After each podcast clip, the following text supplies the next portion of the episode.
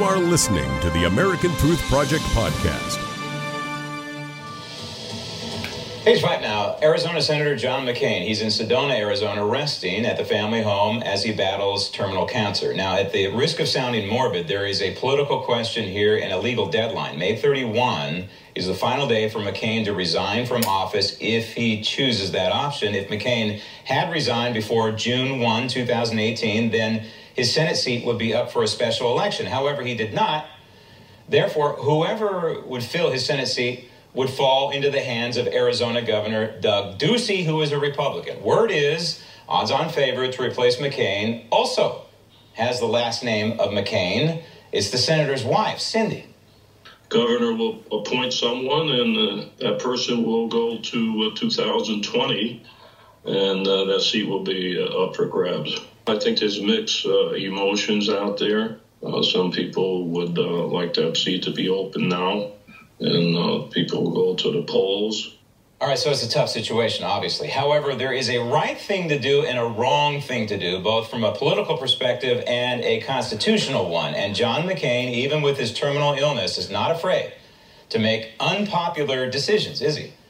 Joining me now on the Daily Ledger page 5B, the founder of the American Truth Project and Daily Ledger contributor Barry Nussbaum. Barry, I've never really understood, and this has happened in the past many times in our nation's history, where the spouse fills the elected official's seat. I never understood the correlation there. That said, uh, even in death, I, I, I would imagine that John McCain is going to try and direct what happens here, and his personal choice, obviously, is probably going to be his wife. Yeah, there's no question. And there's a number of considerations, notwithstanding the fact that the senior senator from Arizona is terminally ill. I mean, keep in mind, Graham, he hasn't been in the Senate since last year. Uh, he spends his days uh, in treatment and feverishly writing his book.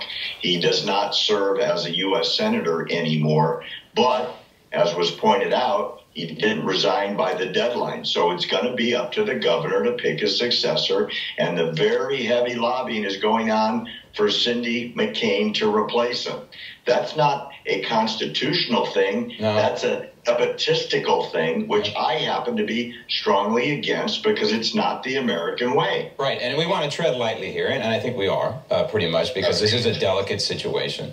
But yes, the constitutional remedy here would be to open it up for election. Uh, the people of Arizona did not vote for Cindy McCain. X amount of uh, voters in Arizona voted for John McCain umpteen times to the United States Senate. Fine, you know, whether we agree with it or not. And many times on this program, we disagree with him. But the constitutional solution uh, would have been for him to say, you know what, we need to, I need to resign, and you need to hold an election chances are he will never go back to the United States Senate, Graham, and you're 100% right. The American thing to do is give the choice to the people of Arizona. Uh, the family thing to do is give your wife a really big job. She's tremendously not qualified to be a United States Senator. She's worth $100 million. She inherited her father's beer business, and she sits on a bunch of nonprofit boards. Yeah. If she wasn't Cindy McCain, her chances of being elected senator from any state would be pretty much nil. And with all due respect, and I mean this sincerely, all due respect, I, I think it's nine, uh, nice to recognize the McCain name in history of this country in a very positive light. But I also believe there's time for another great name from uh, the Grand Canyon state to go and possibly serve in the United States Senate. Barry, thank you. Thanks for listening to the American Truth Project, a 501c3 nonprofit. Please subscribe to our podcast and follow us on our social media channels to stay plugged in to the truth.